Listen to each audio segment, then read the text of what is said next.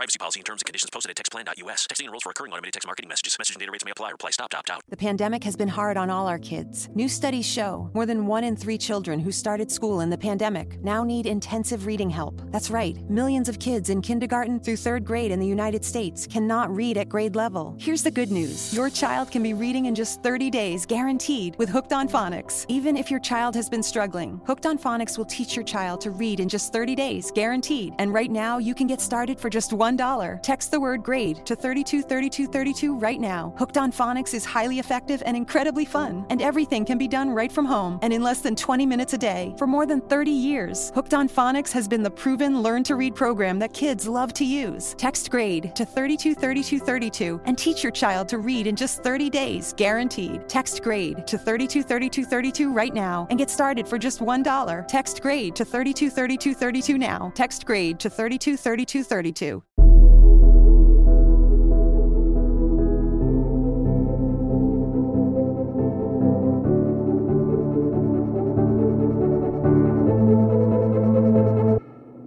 Salve a tutti ragazzi e bentornati su Glitch. È un po' di tempo che non registro, infatti se l'audio non sarà perfetto cercate di scusarmi, ma purtroppo sto registrando in una condizione un pochino precaria, in quanto il mixer è stato preso da mio fratello per metterselo in camera, in quindi insieme alle casse, e io quindi dovrò acquistare una nuova scheda audio. Sto notando che la serie sul server eh, non sta riscontrando forse il successo che immaginavo, speravo. Per quanto riguarda commenti che di solito mi venivano fatte delle puntate puntate scorse non ne ho ricevuti granché, soprattutto inerenti alle puntate. Quando le ho ricevute sono state soprattutto per quanto riguarda delle critiche costruttive o delle correzioni relative alle puntate precedenti. Questa cosa mi sta mandando un attimo in depressione, nel senso che non avendo feedback appunto dalle persone che volevano ascoltare queste puntate, mi sto sentendo un pochino uno che parla al niente. Tant'è vero che parlandone con Leo Argon e altre persone, in generale stavo pensando di interrompere questa serie sul server e fare fare puntatine un pochino più leggere relative magari a qualche serie tv o a qualche cosa, i famosi extra che interpolavo fra le puntate di web design della stagione scorsa in modo da rendere forse un, uh, un pochino più leggera la settimana e poi successivamente magari riprendere con la seconda tranche.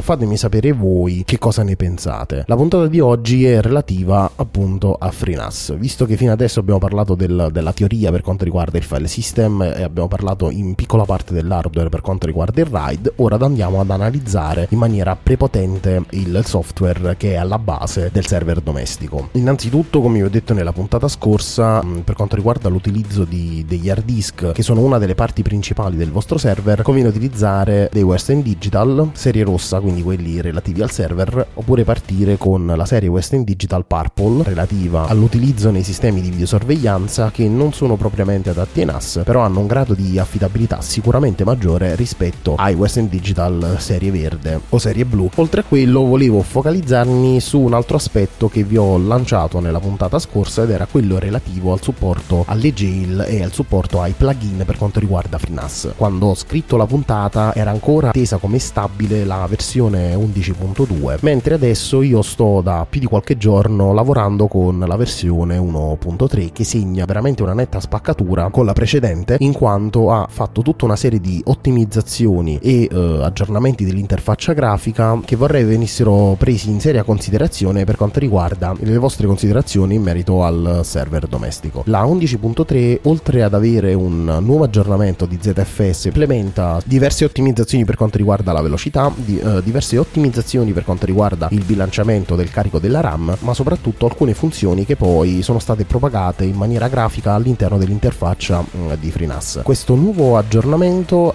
finalmente vengono tra virgolette resi obsoleti tutta una serie di comandi che io davo da interfaccia e che servivano a vedere lo stato dello scrub in quanto mentre prima veniva solo indicato lo start all'interno della console di FreeNAS dello scrub adesso abbiamo una comodissima mm, menu a tendina in alto a destra dell'interfaccia di, di FreeNAS che una volta richiamato può dirci in tempo reale a che punto è lo scrub e diverse altre informazioni che il server sta elaborando comando e che prima necessitavano per forza di dover avere a che fare con la console e con i comandi testuali. Oltre a questo, la nuova grafica implementa anche un miglioramento per quanto riguarda la visualizzazione delle eh, temperature e dello stato di carico del processore e oltre a questo permette in maniera grafica e facile direttamente dalla home di, di FreeNAS, mentre prima dovevi andare nei diversi sottomenu, di poter gestire correttamente i diversi pool di dischi, eh, vedere come stanno messi, eccetera. E soprattutto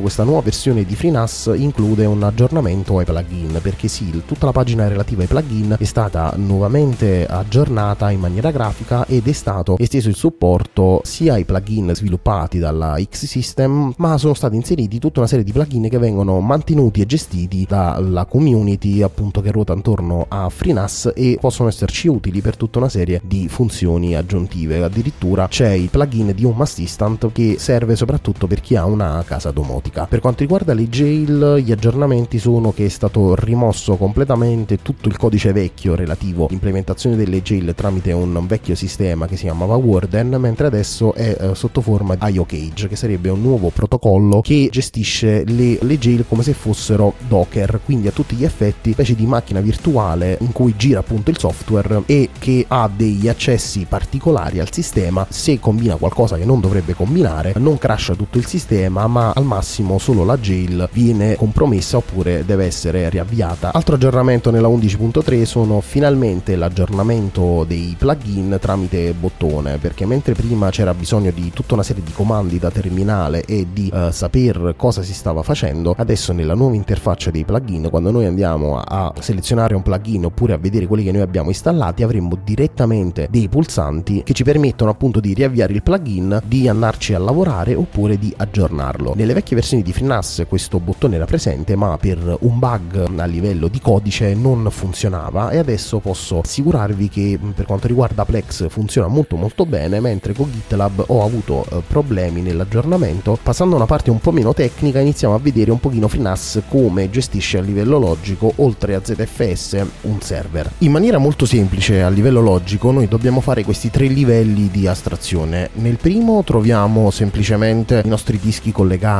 appunto con i propri cavi SATA alla scheda madre successivamente FreeNAS crea un primo raggruppamento di dischi chiamato VDEVs e poi successivamente un'unione di più VDEVs genera quello che noi abbiamo fino adesso chiamato un pool di dischi. Questo perché un pool, eh, soprattutto per come è stato creato eh, ZFS, al momento non permette l'espansione e la modifica delle VDEVs. Mi spiego meglio. Quando noi per esempio dobbiamo accingerci a fare il nostro primo server e abbiamo un, un'unione di 6 dischi, noi andremo a creare un'unica VDEVs con impostato il RAID Z2, quindi un RAID 6 per quanto riguarda FreeNAS e creeremo appunto questo pool con una sola VDEV uh, al suo interno. Se poi un domani vorrò espandere lo spazio di questo pool di dischi, dovrò necessariamente creare una nuova VDEVs, quindi una volta collegato dei nuovi dischi al server, andrò a creare una nuova VDEVs e questa VDEVs potrà sia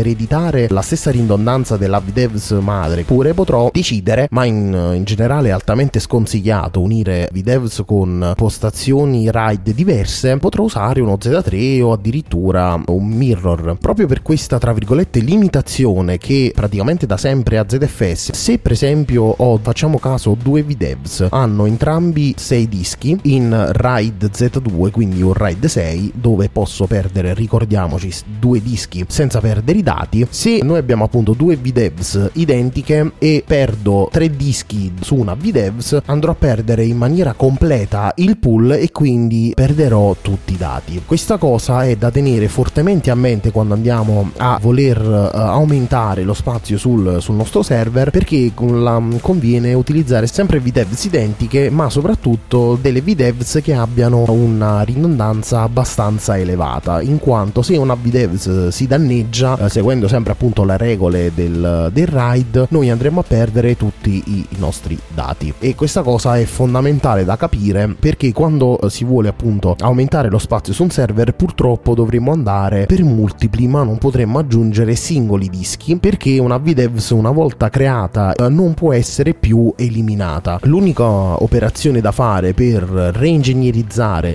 all'interno del, del pool di dischi tutte le, le VDEVS sarebbe trasferire tutti i dati da un'altra parte, distruggere completamente il pool e quindi con le relative VDEVs annesse e andarle a ricreare seguendo un nuovo schema. Questa qua diciamo è la parte un pochino più complicata insieme ad alcuni settaggi di FreeNAS che se non viene correttamente spiegata come spero di aver fatto potrebbe creare grossissimi problemi per quanto riguarda la salvaguardia nel tempo dei dati e creare grossi problemi. La nuova versione di FreeNAS, la 11.3, da questo punto di vista ci viene molto in aiuto perché una volta che avrà correttamente visualizzato tutti i dischi e voi lo vedrete in maniera grafica, seconda della ridondanza che metterete come discriminante principale, eh, la nuova versione di FreeNAS, la 11.3, vi andrà a creare le VDEVs corrette utilizzando come discriminante oltre la ridondanza che ci avete messo anche maggior spazio possibile. Facendo un esempio, prendiamo il mio esempio classico del server, ovvero avendo 6 dischi, mh, mm, se avessi dato mandato questo configuratore automatico di utilizzare come discriminante il, il RAID 6, quindi il RAID Z2, il sistema mi avrebbe inserito in una sola VDEVs, come poi ho fatto io manualmente nelle vecchie versioni, tutti e 6 dischi con appunto una ridondanza di RAID Z2. Se invece eccediamo questo numero e abbiamo per esempio 10, 20 o 30 hard disk, FreeNAS utilizzerà come discriminante principale il limite di, di dischi presenti all'interno delle VDEVs, perché sì, c'è un limite pratico per quanto riguarda le VDEVs e sono massimo 8 dischi all'interno di una sola VDEVs, quindi se noi avessimo 30 dischi non configurati e mettessimo come discriminante principale il RAID Z2 o il RAID Z3, lui andrebbe a creare diverse VDEVs con all'interno massimo 8 dischi con appunto 2 o 3 dischi di parità. E questo ci aiuta tantissimo se dobbiamo fare magari con server molto grandi una serie di operazioni di configurazione noiose che prima dovevano essere fatte a mano mentre adesso con questo configuratore automatico prendendo queste due discriminanti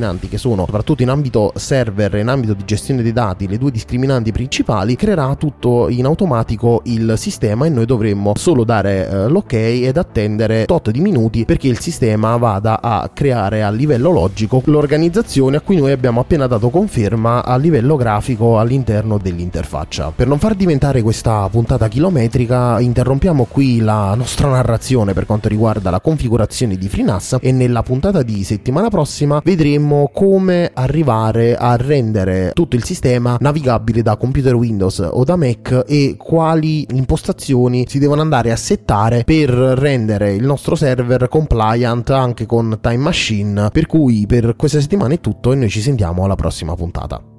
PS se vuoi supportare questo podcast e non sai come fare, basta condividere la pagina magnetarman.com slash podcast con chi può averne bisogno. Al suo interno ci sono tutte le info necessarie per seguire, abbonarsi o supportare gratuitamente questo podcast tramite link sponsorizzato Amazon o similari oppure tramite donazione singola con PayPal o ricorsiva tramite Patreon. In fondo alla pagina ho inserito anche il link con una guida ben fatta per rilasciare una recensione di questo podcast su iTunes, in modo da aiutarmi a farlo ascoltare a più persone possibili. Ovviamente la guida è valida per tutti i podcast che segui o seguirai e permette di far conoscere agli altri se un contenuto è valido o meno. In home page sono presenti tutti i modi in cui puoi contattarmi sia in relazione a questo show, sia se ti serve aiuto col tuo sito web o quello della tua azienda. Infatti, se sei un ascoltatore di Glitch, fammelo presente quando mi contatti in modo da usufruire di uno sconto particolare sui servizi di consulenza riservati specificatamente agli ascoltatori dello show. Avete ascoltato Glitch? Grazie.